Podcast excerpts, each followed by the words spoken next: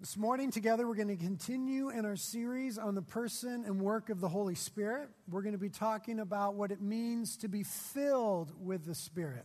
So let's open up in our Bibles to Acts chapter 4 for that. Acts chapter 4 in your Bibles. Being filled with the Holy Spirit. You know, as I woke up this morning, I was immediately aware of the desperate need that we have to be filled in the Holy Spirit and the wonderful gift that we have that God would fill us with His Spirit. I woke up realizing that I had to preach this morning, which always makes me desperate and causes me to cry out to be filled with the Holy Spirit. But Kate and I were talking this morning in bed, and you know, my son is 12 now, and we've got some issues that we need to discipline him with today uh, new territory because he's a preteen, so it's like brand new stuff for us. So we were just crying out for wisdom. Lord, we need you to fill us with your Holy Spirit that we could be faithful parents today. I hope you're not shocked to hear that pastors' kids need discipline too. hope that doesn't surprise you. And then, man, you know, and then we prayed for Kate because uh, she got asked by a, a lady in our community who's not a Christian yet, whose daughter was just diagnosed with cancer, is in the hospital this morning she got asked by that lady to come and visit her and the child in the hospital and pray for them and minister to them. And man, we haven't, we haven't been back in the cancer ward since Daisy died four months ago. And Kate was really intimidated by that. And we just were so desperate for the filling of the Holy Spirit. I mean, this is real life, nitty gritty stuff. And God gives us real, powerful, awesome provision in the person of the Spirit. It's beautiful. So, this is an important teaching this morning being filled with the Holy Spirit. Let's pray. Father, thank you that you have not left us powerless, but you have sent your promise, the person of the Spirit, to be in us and to come upon us, to be with us, to help us and comfort us and strengthen us. Thank you, Father. Thank you, Lord. And Lord, sometimes life is tough, sometimes life is wonderful, but we are always in need of being filled with your Spirit. Thank you for such a gift, such a provision, such a promise. I pray that in, the, in your word this morning it would be real clear both our need and your provision. And so, Holy Spirit, you whom Christ said is a teacher of all things, please come and convict us of our need for more of you. And then give us faith to believe that the, the Father gives to us as we need of you. Please anoint us with ears to hear and a mind to comprehend, a heart to respond. And please, Lord, anoint me to communicate your truth in a way that destroys the work of the enemy and exalts Jesus Christ and moves the kingdom of God forward in our cities. We ask this together in Jesus' name. Amen. Well, last week, of course, we talked about the baptism of the Holy Spirit, what it means to be baptized in the Holy Spirit. And we talked about that difference between the in experience of the Spirit for the believer and the upon experience of the Spirit for the believer. And it was quite a wonderful experience for us in response to the teaching. Many of you prayed to be baptized in the Spirit. Many of you had hands laid on you to be baptized in the Spirit. You laid hands on other people. Some of you began to speak in tongues as you were baptized in the Spirit, like real life Bible, creepy, crazy stuff. Some of you began to prophesy. Some of you simply received it by faith because it's a fact of what God's word says, and that's as wonderful and as beautiful and as profound. But it was some real stuff happening. I've talked to many of you this week whose lives were changed this week when the Holy Spirit came upon you with power. Others of you weren't quite buying it. And that's okay. Today's message will be helpful to you, as it will be helpful to the rest of us as well. So, what does it mean to be filled with the Holy Spirit? Is it really necessary? What should the experience look like? Well, let's start with Jesus, a good place to start. Last week we talked about the fact that in Luke chapter 3, Jesus is there while John is baptizing people, and John himself, or Jesus himself, excuse me, was baptized in water. And then the Holy Spirit came upon him. It says in Luke chapter 3, the Holy Spirit descended upon Jesus. In the form of a dove, and then there was a voice of the Father saying, This is my beloved Son, in whom I am well pleased. So the Messiah, at the beginning of his ministry, had the issue of power and the issue of identity settled at that moment. The Holy Spirit came upon him for power, and the Father said, This is my beloved Son, in whom I am well pleased. Identity. Each of us needs that same experience as Christians who are endeavoring to live life on mission. And the result was this. We read subsequent to that in Luke chapter 4, verse 1. And Jesus, full of the Holy Spirit, returned from the Jordan and was led about by or in the Spirit in the wilderness. And then it says in the 14th verse of Luke 4 and Jesus returned to Galilee in the power of the Holy Spirit. So the Holy Spirit came upon Jesus, that thing that we talked about as being analogous to the believer being baptized in the Spirit. The result was that Jesus was full of the Spirit and led by the Spirit, and then began to move in the power of the Spirit. And that's where we start to see in the gospel accounts Jesus performing these wonderful miracles, healing people, casting out demons, speaking and teaching with authority, raising the dead, walking on water, feeding the multitudes, all of that stuff in the power of the Holy Spirit. Now, we're told concerning Jesus that he was given the Spirit without measure, John chapter 3. Okay, so Jesus had the, the, the fullness of the Holy Spirit. And we're also told in John chapter 1 that the Spirit rested upon him. So, in the life of Jesus, because he was given the fullness of the Spirit, and because he was without sin, we understand that, and the Spirit remained upon him, there wasn't a need in the life of Jesus for subsequent repeated fillings with the Holy Spirit, but we do have that need. We have not been given the Spirit without measure. Why? Perhaps we could not handle it. Nor does the Spirit remain upon us in the same way that it remained upon Jesus. Why? We'll discuss that momentarily. But we have a need to be filled repeatedly with the person and the power of the Holy Spirit. We're told that expressly in Scripture that the filling of the Spirit is not a one time event for the Christian, but it is a repeated event that is to happen over and over again in the life of the believer. And when it happens, it may involve momentary empowering for things such as ministry and mission, spiritual warfare, perseverance and suffering, relational wholeness and sanctification, which we'll get to next week and comfort and joy in trials. So there are these momentary empowerings, momentary supplies, but it may also involve long term character. That there is a, a transformation at the deep character level of the man or woman who is walking and being continuously filled in the Holy Spirit. And we'll get to that part of it next week. What launched us in this whole thing of a study of the person and work of the Holy Spirit was Ephesians 5:18 where the, Paul the Apostle says, in the context of difficult times, he says, when you're facing difficult days, when the days are evil, he said in Ephesians 5. Verse 18, do not be drunk with wine, that's dissipation or a waste. As the NLT says, that will only ruin your life. Rather, be filled with the Holy Spirit. When times are hard and you need to go somewhere, don't go to the bottle, go to the Spirit. Don't put yourself in control of some sort of substance. Put yourself in control of the person, the Holy Spirit. Don't be drunk with wine when times are hard. Be filled with the Holy Spirit. Now, there's some interesting language issues there. Plerao, the Greek verb to be filled. Paul uses it there in the present tense. It means this that we are to be continually being filled. Okay, that's a that's a literal perfect translation. Be continually being filled with the Holy Spirit. Be continually being filled with the Holy Spirit.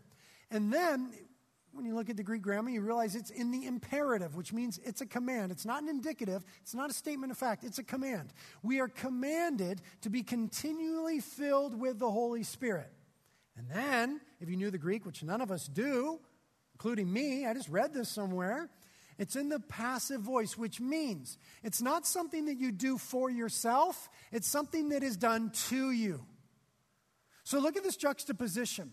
We are commanded to be continually filled by, with the Spirit, but we can't do it for ourselves. God has to fill us.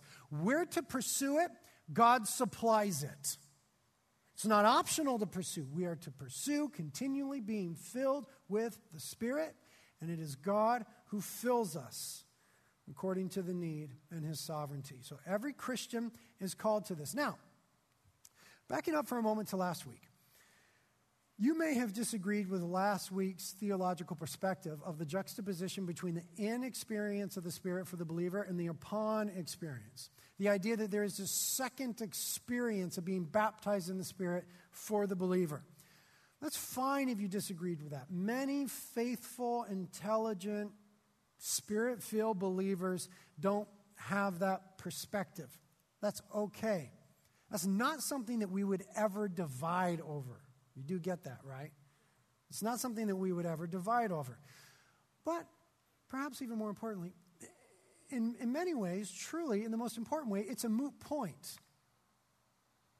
Because the end result is the same. See, the baptism of the Holy Spirit causes us to be filled with the Holy Spirit. Acts 1 and 2. The command for every believer is to be continually being filled with the Holy Spirit. Ephesians 5:18. So we could disagree on the timing and the terminology, but the end game is the same. As a point of nuance, we might theologically want to say that the initial time that the Holy Spirit comes upon you is called baptism with the Holy Spirit, and every repeated subsequent filling that happens after is merely called being filled with the Spirit. But that's a nuance. Who cares? The salient point is God knows that you need the Spirit. God knows what you need when we don't know what we need. We may not have all the theological framework or the terminology, we may not agree upon it, but we need the power and the person of the Holy Spirit, and your Father wants to give them to you. So it's enough to come and say, Daddy, I need, please supply. It doesn't have to be more complicated than that. But allow me to complicate it a little bit more. What we know for sure is that every Christian is to be repeatedly, continually, frequently filled in the Spirit. Let me demonstrate that to you from the book of Acts. Here in Acts chapter 4, where you're open in your Bible, we read this in verse 8. Then Peter, filled with the Holy Spirit, said to them. Now we'll get to what he said to whom in a moment. But notice that Peter is being filled with the Holy Spirit, literally, literally having just been filled. Peter having just been filled. Now, take note that the day of Pentecost had already happened. Acts 1, Acts 2.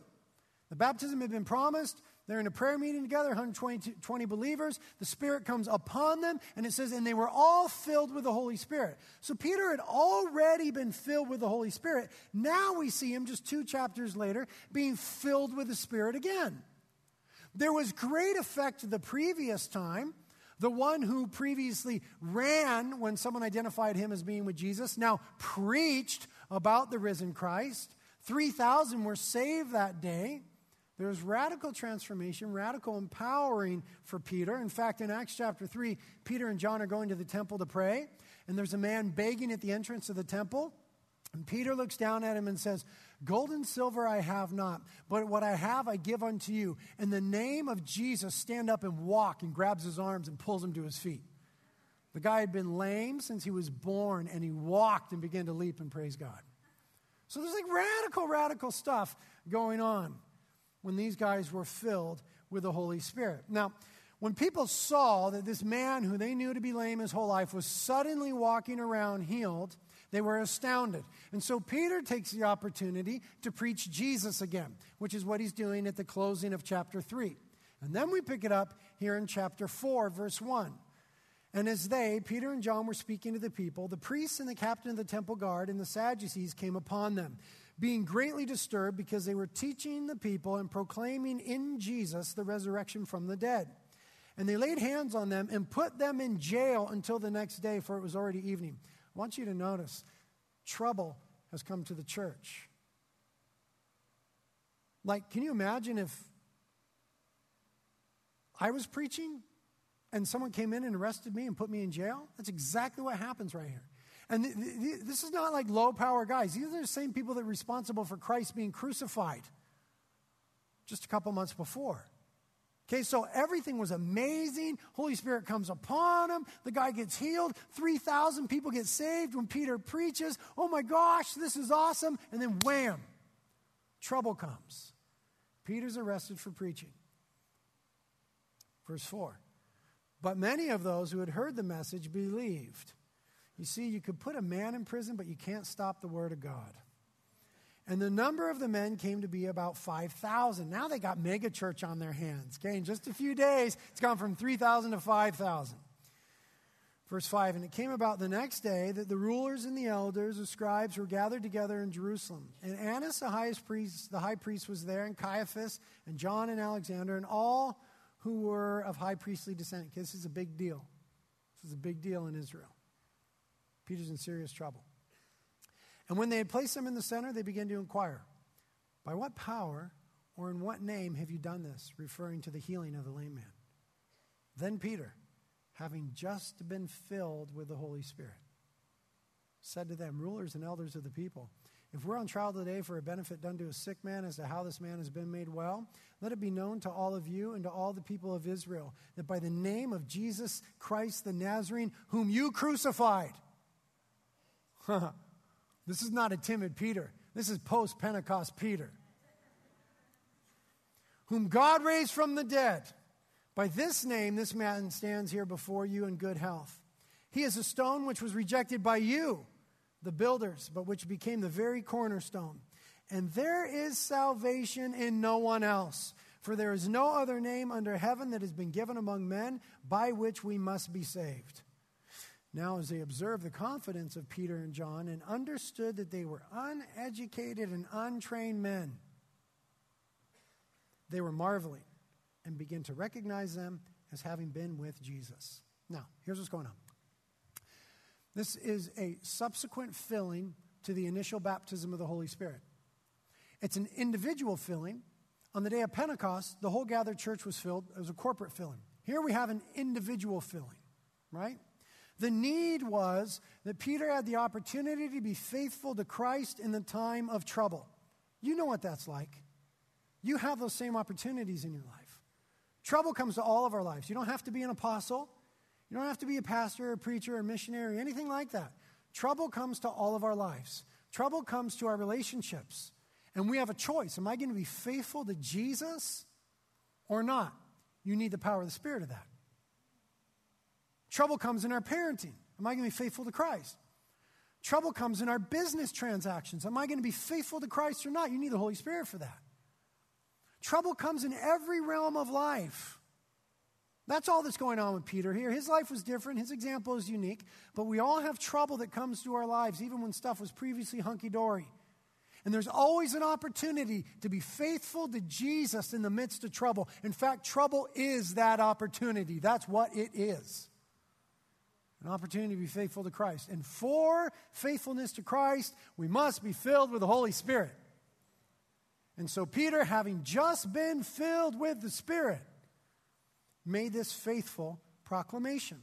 Now, what were the results? Well, he had power, obviously, boldness, obviously, but he had Christ likeness. Notice in verse 13. It says the religious leaders recognized that they were untrained and uneducated men.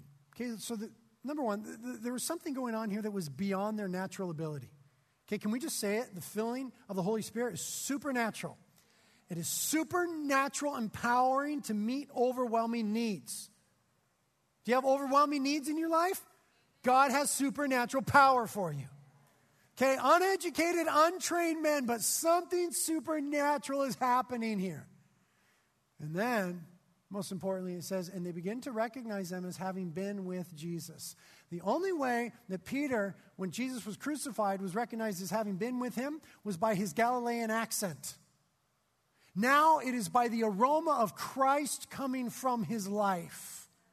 There is some intangible semblance to the person of Jesus now in Peter and in John. And that is what happens when we're continually filled with the Holy Spirit. To be filled with the Spirit is to be filled with the person, the aroma, the beauty of Christ, and it begins to ooze forth from our lives. Have you ever met a man or a woman who was filled with the Spirit continuously and you said, I, I don't know what it is, but Jesus is so awesome in them. That's what it is. Have you ever had the experience where you come to church or a gathering of the believers and there's this thing where you're like, I just, I just love this because there's just this I don't know what it is. Listen, it is the Holy Spirit manifesting the sweetness and wonder and glory of the person of Christ by filling his people as they gather.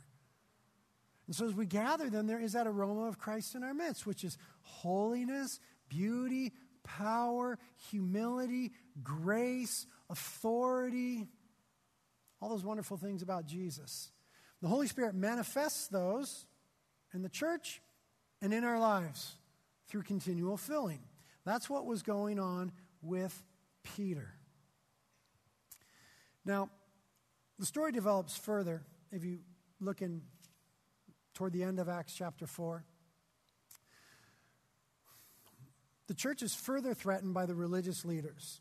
Okay?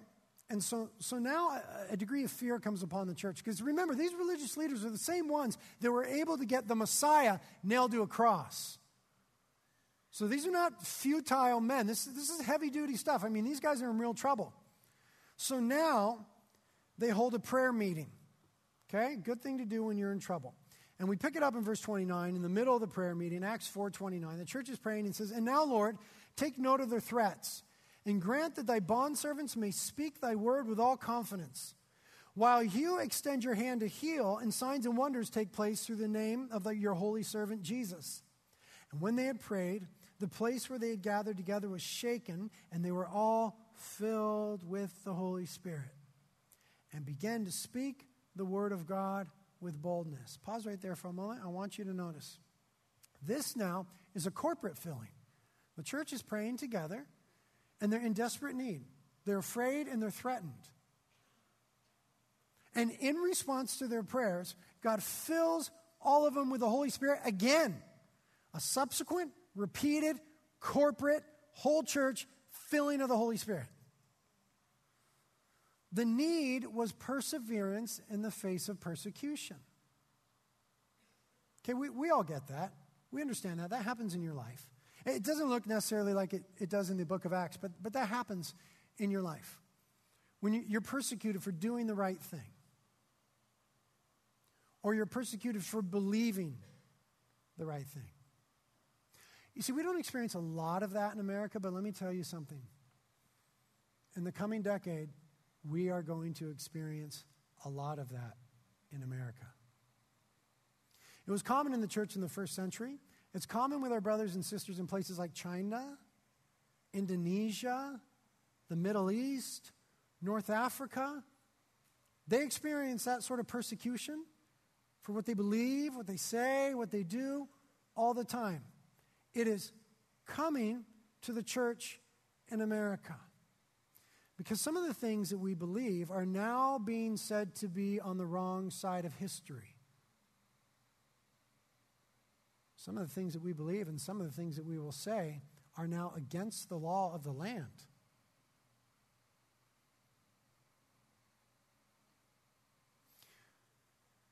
But truth will never ultimately be on the wrong side of history. But we will be persecuted. We are going to have the opportunity to experience what Jesus talked about when he said, Believe me, the world will hate you.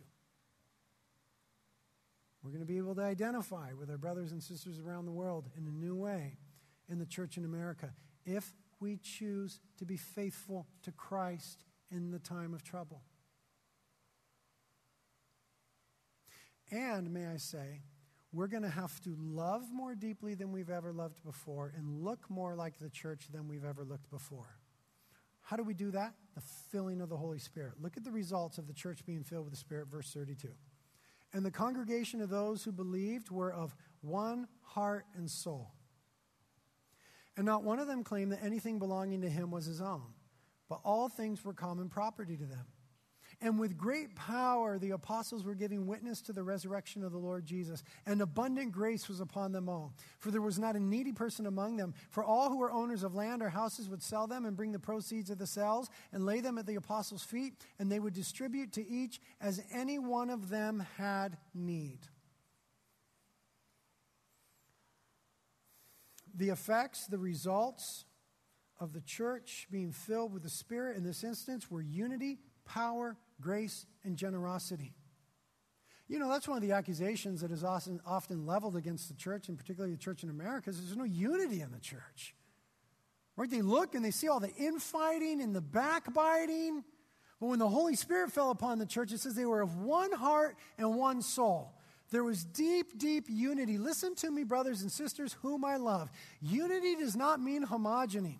It doesn't mean that we have to believe the same way in every detail or act the same way all the time. What unifies us is that we are all men and women who were guilty of sin and have been saved from hell by the person of Jesus Christ according to grace. And that is enough.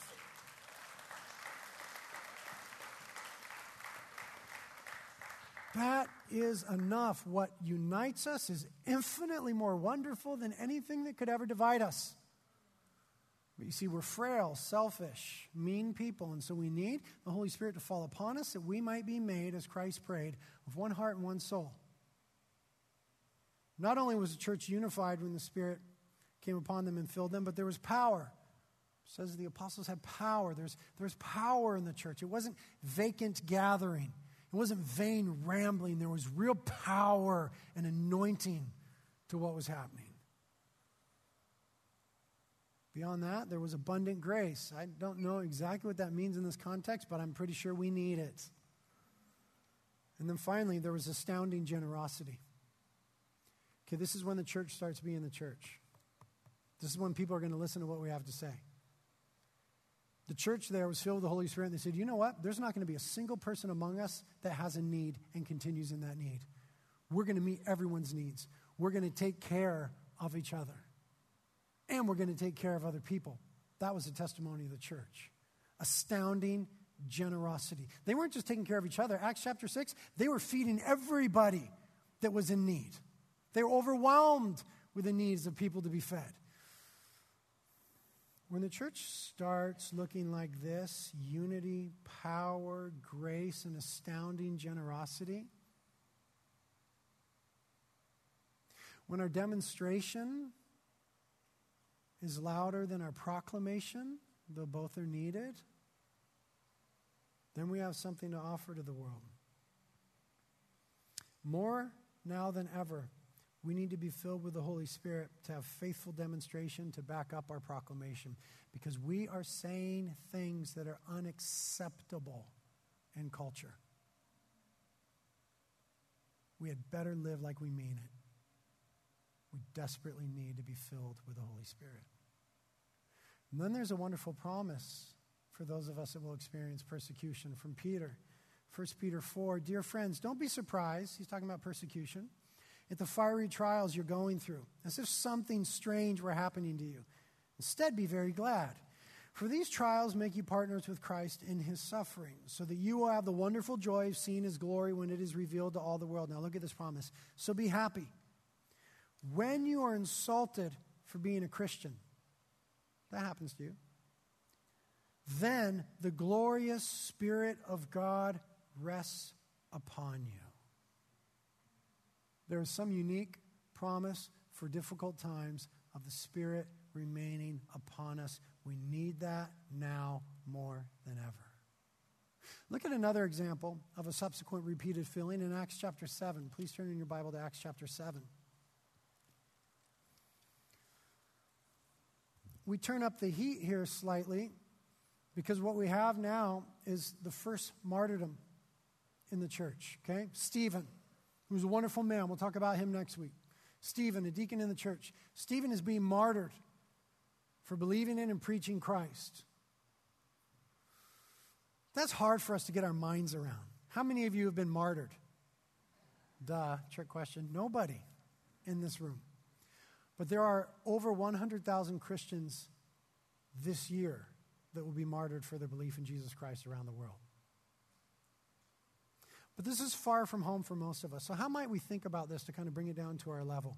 Let's just call this when good people experience bad things.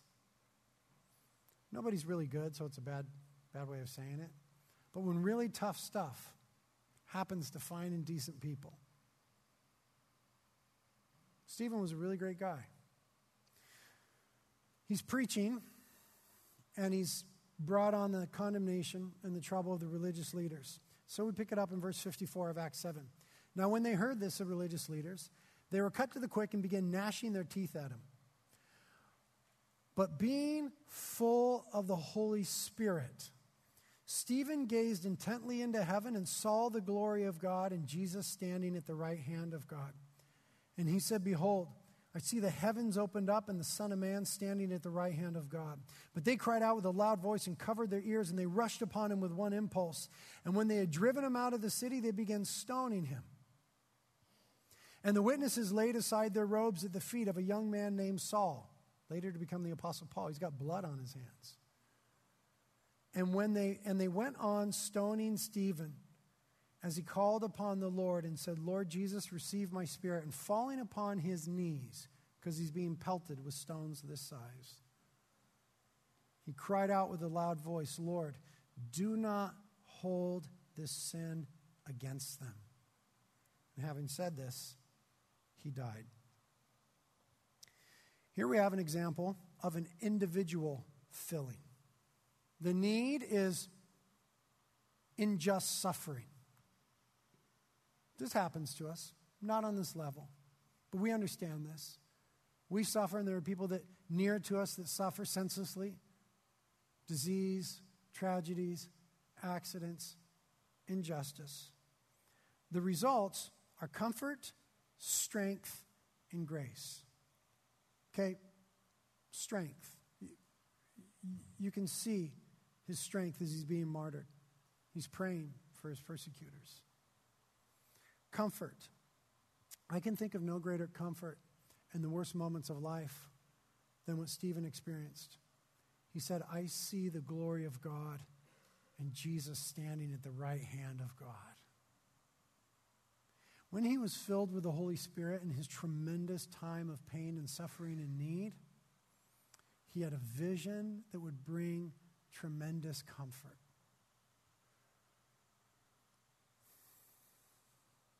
On the night that my daughter died, four months ago. She died in her sleep shortly after two in the morning.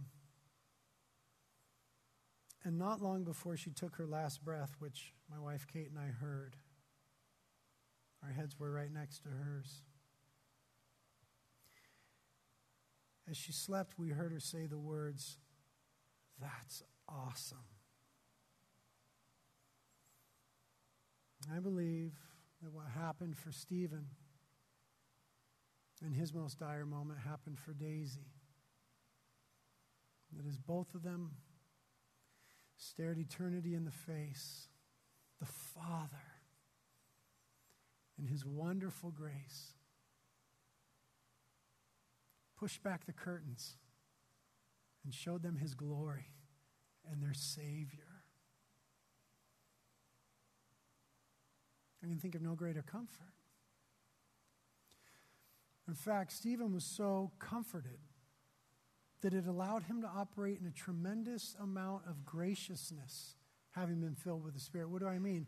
I mean that he said, God, don't hold this sin against them. Who says that in the face of the murderers? Who says that in that moment?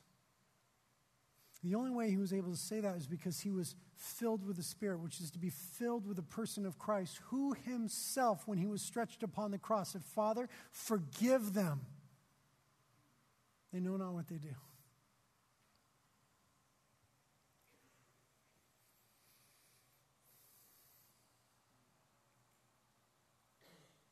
And so we have this promise in Romans for difficult times, this prayer, rather. Now may the God of hope fill you with all joy and peace in believing, so that you will abound in hope by the power of the Holy Spirit. That's what was going on there. Abundant provision from God in the worst moments of life. I want you to see another example of a subsequent filling in Acts chapter 13. This one having to do with spiritual warfare. Acts chapter 13.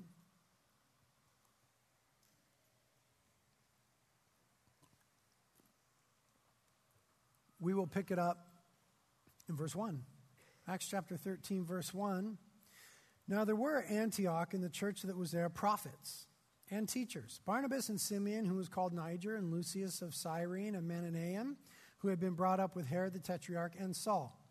And while they were ministering to the Lord and fasting, the Holy Spirit said, Set apart for me Barnabas and Saul for the work to which I have called them. Then, when they had fasted and prayed and laid their hands on them, they sent them out. So, being sent out by the Holy Spirit, they went down to Seleucia, and from there they sailed to Cyprus. And when they had reached Salamis, they began to proclaim the word of God in the synagogues of the Jews. And they also had John, that is John Mark, as their helper. Verse 6. And when they had gone through the whole island as far as Paphos, they found a certain magician. Here's where it gets creepy. A Jewish false prophet whose name was Bar Jesus, son of Jesus. Right? This is getting creepy. Wake up, don't sleep. Verse 7 Who was with the proconsul Sergius Paulus, a man of intelligence. This man summoned Barnabas and Saul and sought to hear the word of God. But Elymas the magician, for thus his name is translated, was opposing them, seeking to turn the proconsul away from faith. Okay, so there's somebody in their lives now, in their realm of influence, who wants to hear about Jesus. And they're experiencing opposition from a creepy place a magician, a Jewish false prophet named Son of Jesus, is opposing them. They're seeking to pe- see people saved by the gospel of Jesus Christ, and there's opposition to that mission. Mission will always draw opposition. So, look what happens in the face of opposition. Verse 9. But Saul, who is also known as Paul, having just been filled with the Holy Spirit, fixed his gaze upon him and said, You who are full of all deceit and fraud, you son of the devil, you enemy of all righteousness, you will not, ca- you will not cease to make crooked the straight ways of the Lord. And now, behold, the hand of the Lord is upon you, and you will be blind and not see the sun for a time. And immediately a mist and a darkness fell upon him, and he went about seeking those who would lead him by the hand. Then the proconsul believed when he saw what had happened, being amazed at the teaching of the Lord. Here we have a subsequent individual filling of the Holy Spirit. Paul had already been baptized in the Holy Spirit when Ananias had laid hands on him in Acts chapter 9. Now he's sent out on mission by the calling of the Holy Spirit as the church laid hands on him, and there's opposition to the mission. There's a great moment of need. You know what opposition to the mission looks like. You know what it looks like in your life when you're trying to represent Jesus Christ? Through proclamation or demonstration. When you're trying to explain and expose to the world around you what it looks like to know and enjoy Jesus. When you're trying to help others do that, you know what opposition looks like. There's help in that time of need. Paul, having just been filled with the Holy Spirit, Individual filling, the need was opposition and spiritual warfare. The results were the enemy was exposed, the enemy was confronted, and the plans of the enemy were thwarted.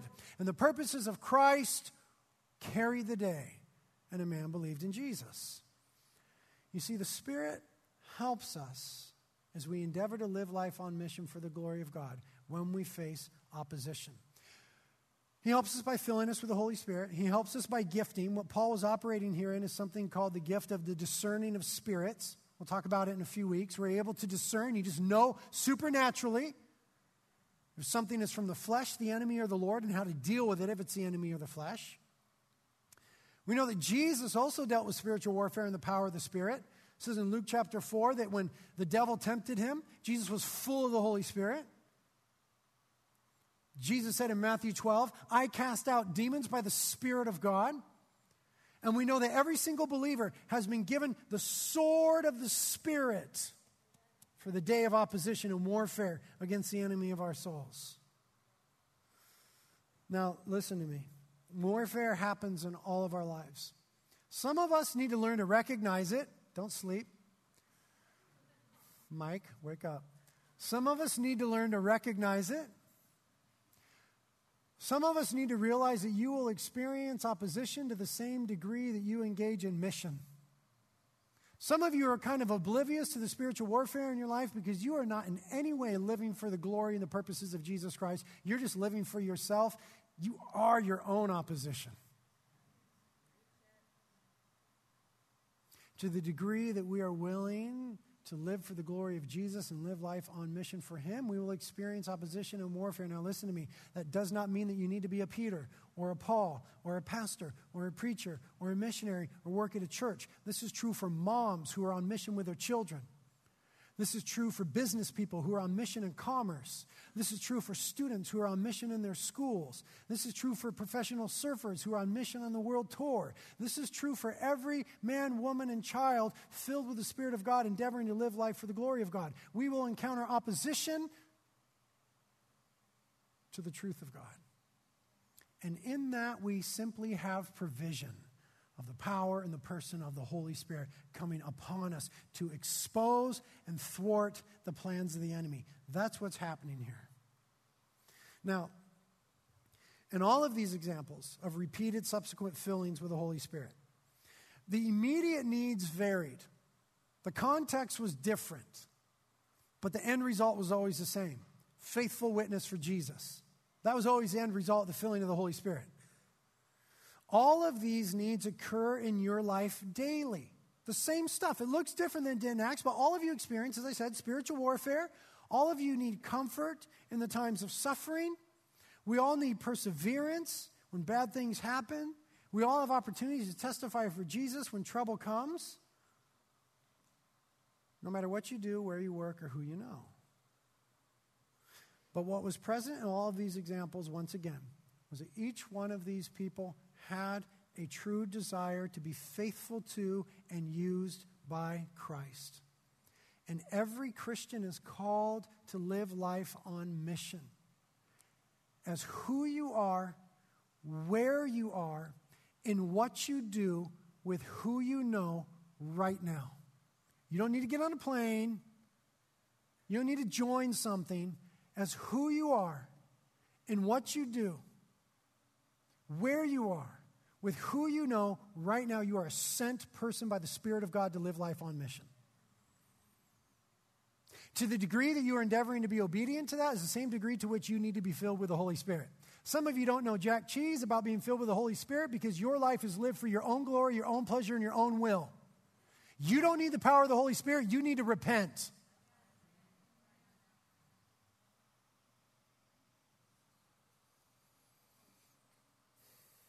My favorite theologian, Wayne Grudem, described being filled with the Spirit this way To be filled with the Holy Spirit is to be filled with the immediate presence of God Himself.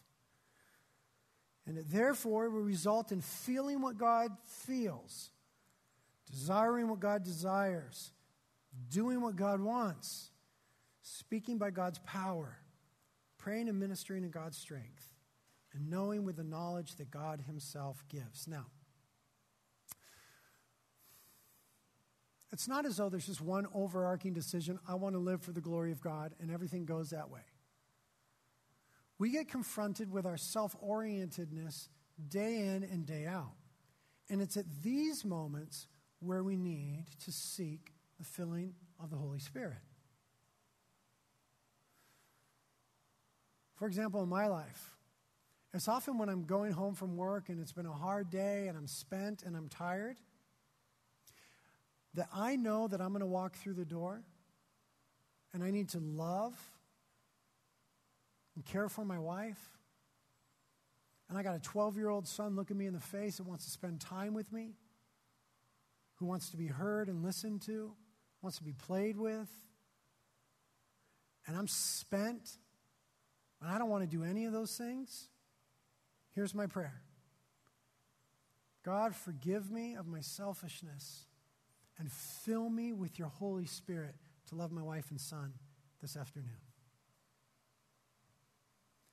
The most frequent prayer prayed in my life is God, please forgive me for that sin. Usually has to do with selfishness. And then the second most frequently prayed prayer is now fill me with your Holy Spirit to live in otherness for your glory and for the betterment of other people. You see, we need to pray this prayer. Fill me with your Holy Spirit when we wake up in the morning, when it's time to get the kids ready for school, when it's time to school the kids, when it's time to listen to our spouses, when we're going on a date with our boyfriends or girlfriends, when we're in the classroom, when we're going to work, when we're doing business transactions, when we're coming home from work, in the evening, when we're spent, when we want to go tune out on the TV, or when we want to run to alcohol, Paul says, rather be filled with the Holy Spirit. Every one of us knows what it's like to be just caught in self and just need to just flesh out. I get that. I do that. But Scripture is saying there's a better way. There's power on tap to live a different life. And that is the filling of the Holy Spirit. Now, here's where I finish.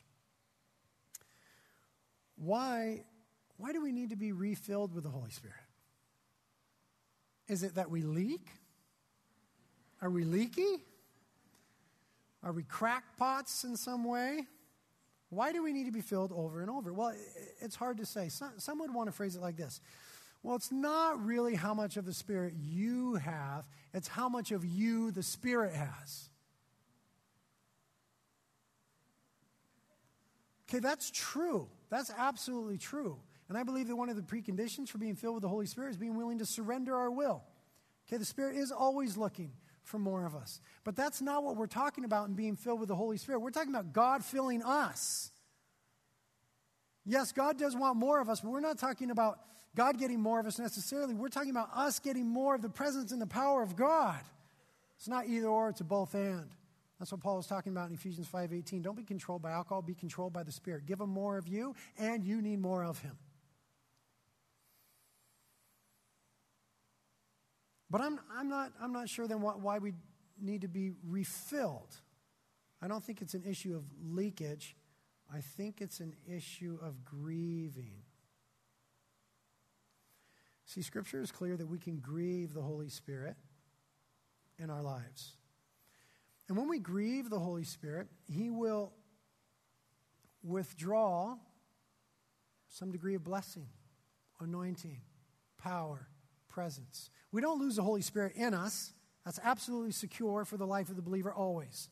But we lose some of that experience of the Spirit upon us, that, that fresh empowering and anointing, that Christ aroma. I mean, it just makes sense. We're going in waywardness, we're persisting in our sins. Are we really expecting a filling of Christ aroma?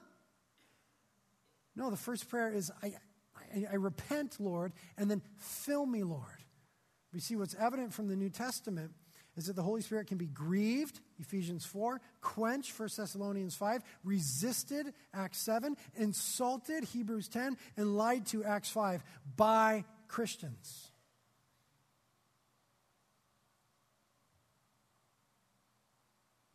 And it seems that if we grieve, quench, resist, insult, and lie to the Holy Spirit by the way that we're living, there's going to be some sort of removal of that power and presence and beautiful aroma of the person of Christ. So, what do we do with that? We repent continually. The first prayer that we pray, the most frequent prayer we pray is God, forgive me. And then fill me with your Holy Spirit to live a different way. Now, I think that not being an issue of leakage, but being an issue of grieving, then the, the flip side of that coin is, and here's where I really finish, is when our conduct is pleasing to God, the Holy Spirit will be more present and bring more blessing. It's not that it's a performance issue, it's a withness issue. It's not that the Holy Spirit is a reward for holy living. Rather, He is a supply for the one who desires to live holy. So we're endeavoring to live holy, we're going to receive empowerings from the person of the Holy Spirit. And that is called fellowship with the Spirit.